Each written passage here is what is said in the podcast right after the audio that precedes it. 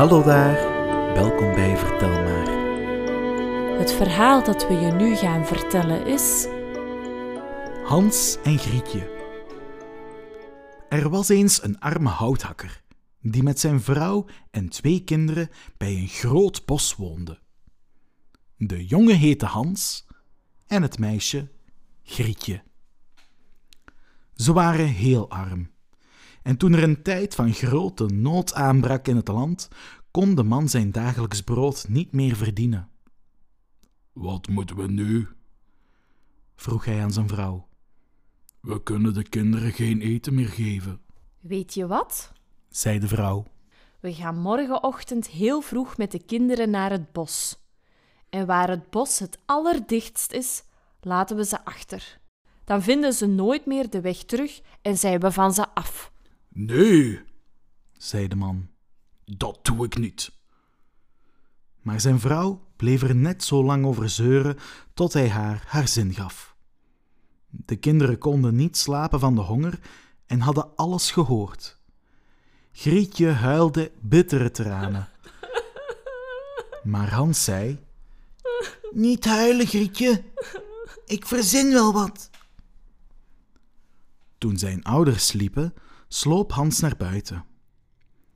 In de heldere maneschijn vulde hij zijn zakken met witte steentjes, sloop weer naar binnen en ging in bed liggen. Toen de dag aanbrak, maakte de vrouw de kinderen wakker en zei: Opstaan, we gaan hout halen in het bos.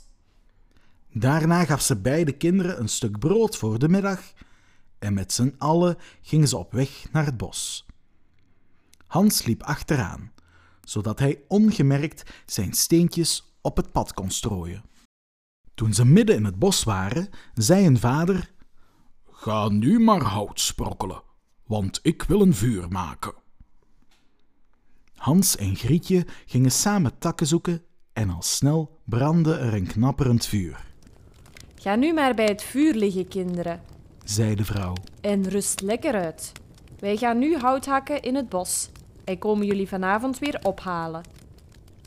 Hans en Grietje gingen bij het vuur zitten. Toen het middag werd, aten ze hun stukje brood op. Toen werd het avond. Ze waren zo moe dat hun ogen dichtgingen en ze vast in slaap vielen. Toen ze wakker werden, was het pikdonker. Grietje begon te huilen. Maar Hans troostte haar. We vinden de weg wel weer. Toen de maan aan de hemel stond, nam hij zijn zusje bij de hand en ze volgde de steentjes, die glinsterden in het maanlicht. Ze liepen de hele nacht door en s ochtends waren ze weer bij het huis van hun ouders. Toen ze aanklopte, deed de vrouw open. Toen ze zag dat het Hans en Grietje waren, zei ze: Stoute kinderen, waarom hebben jullie zo lang in het bos geslapen? Maar hun vader was blij dat de kinderen er weer waren. Niet lang daarna hoorden de kinderen hoe de vrouw s'avonds tegen hun vader zei: We hebben nog maar een half brood in huis. De kinderen moeten weg. Laten we ze nog dieper in het bos brengen, zodat ze nooit meer de weg terugvinden. De man voelde een grote pijn in zijn hart, maar tenslotte stemde hij ermee in.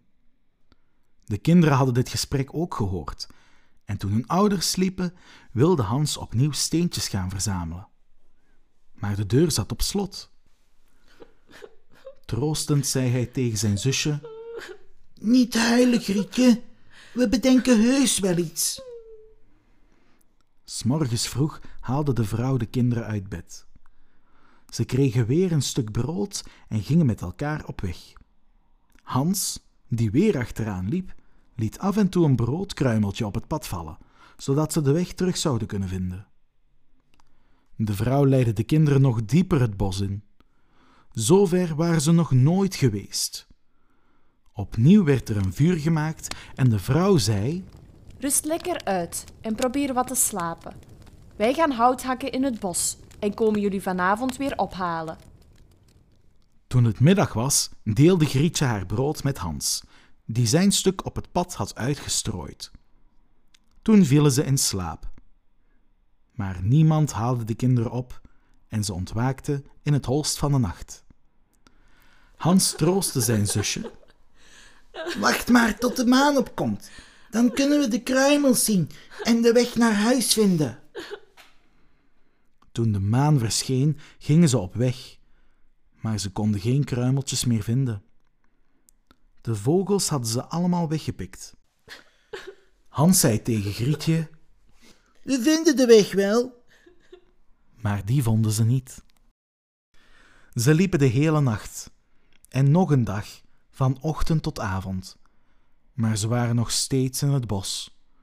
Ze waren verdrietig en hadden heel erge honger, want ze hadden alleen maar een paar bessen gegeten die ze in het bos hadden gevonden. Toen ze zo moe waren dat ze niet meer op hun benen konden staan, gingen ze onder een boom liggen en vielen in slaap. Het was nu al de derde ochtend sinds ze het huis van hun vader hadden verlaten. Opnieuw dwaalden ze door het bos, toen ze opeens een sneeuwwit vogeltje zagen dat voor hen uitvloog, alsof het hun de weg wilde wijzen. Ze volgden het beestje totdat ze bij een huisje kwamen dat helemaal van brood en koek gemaakt was, met ramen van doorschijnende suiker. Laten we daar onze buikjes vol eten. zei Hans en nam een stuk van het tak. En Grietje brak een stuk uit een raam en knabbelde eraan. Wat was dat lekker! Toen klonk er plotseling een stem uit het huisje. Kniebel, knabbel, knuisje. Wie knabbelt er aan mijn huisje? De kinderen antwoordden De wind, de wind, dat hemelse kind. en aten rustig verder. Opeens ging de deur open en kwam er een stokoude vrouw naar buiten. Die leunde op een stok. Hans en Grietje schrokken zo dat ze alles lieten vallen wat ze in hun handen hadden.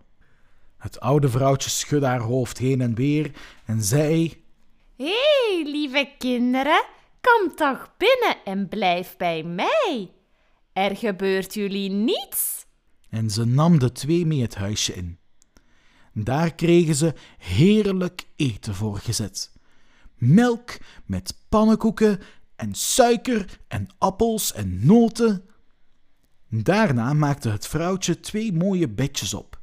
En Hans en Grietje gingen erin liggen en dachten dat ze in de hemel waren. Maar er was iets vreselijks met het oude vrouwtje aan de hand. Het was een akelige, boze heks die met haar huisje van koek kinderen lokte. Ze at ze op nadat ze ze had vet gemest. Dat was ze ook met Hans en Grietje van plan. S'morgens vroeg, toen de kinderen nog sliepen, stond ze op. En toen ze die twee zo lief zag liggen slapen, mompelde ze. Dat wordt een smakelijk hapje. Ze pakte Hans, droeg hem naar een klein hok en sloot hem op. Daarna schudde ze Grietje wakker en riep: Stap, ga water halen en kook wat lekkers voor je broertje. Die zit buiten in het hok en hij moet vet worden. Als hij helemaal vet is, zal ik hem opeten.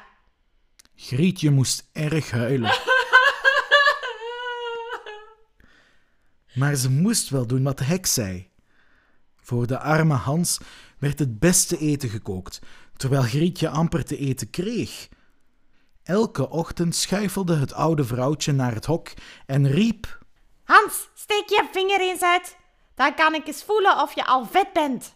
Maar Hans stak een klein botje uit dat Grietje hem stiekem had gegeven. Omdat het oudje slecht kon zien, dacht ze dat het zijn vinger was. Ze vroeg zich af waarom hij maar niet vet werd, en na vier weken werd ze ongeduldig. Hé, hey, Grietje, Schreeuwde ze. ga eens water halen. Of Hans nou vet of mager is, morgen wil ik hem slachten en koken. Ach, wat moest het arme meisje toen huilen. De volgende dag moest Grietje s'morgens vroeg de ketel met water ophangen en vuur maken. Toen zei het oudje: Eerst wil ik brood bakken. Ik heb de oven al verwarmd. kruip er eens in en kijk of hij al goed warm is. Dan kunnen we het brood erin schuiven. Toen Grietje erin kroop, wilde het oudje de oven dicht doen, zodat Grietje zou worden gebakken, want ze wilde haar ook opeten. Maar Grietje had wel door dat de heks weinig goeds van plan was. En zei: Eh, ik, ik weet niet hoe dat moet. Hoe kom ik erin? Laat eens zien hoe het moet. Dan wil ik het wel doen. Dat mag gans. zei de heks. Je ziet toch dat de opening groot genoeg is? Ik zou er zelf in kunnen. En ze stak haar hoofd in de bakoven. Grietje gaf haar een duw, zodat ze helemaal naar binnen vloog en vergrendelde toen vliegensvlug de ijzeren deur.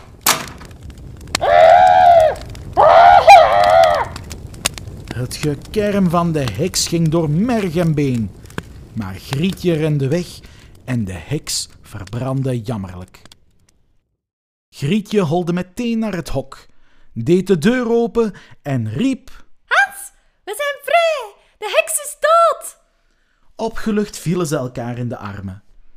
Toen stortte de bakoven en het huisje van Koek met veel geraas in en er kwamen kinderen tevoorschijn die de heks al eerder had gevangen. Omdat ze niet meer bang hoefden te zijn, doorzochten ze het hele huis.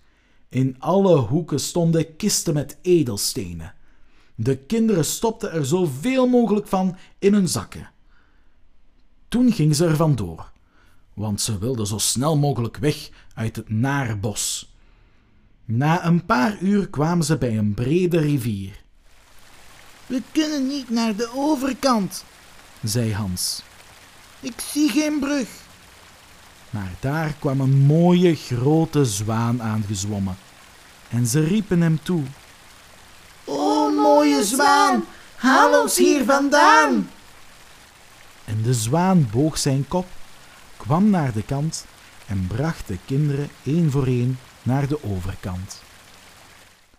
Nadat Hans en Grietje een tijdje hadden gelopen, kwam het bos hun steeds bekender voor. Eindelijk zagen ze in de verte het huis van hun vader. Ze begonnen te rennen, stoven het huisje binnen en vielen hun vader om de hals. De man had geen moment van blijdschap gekend sinds hij de kinderen in het bos had achtergelaten. Zijn slechte vrouw was intussen gestorven en hij was voor de tweede keer getrouwd. Grietje schudde haar schort leeg, zodat de edelstenen door het huisje rolden. Alle zorgen waren nu voorbij en ze leefden nog heel lang en heel gelukkig.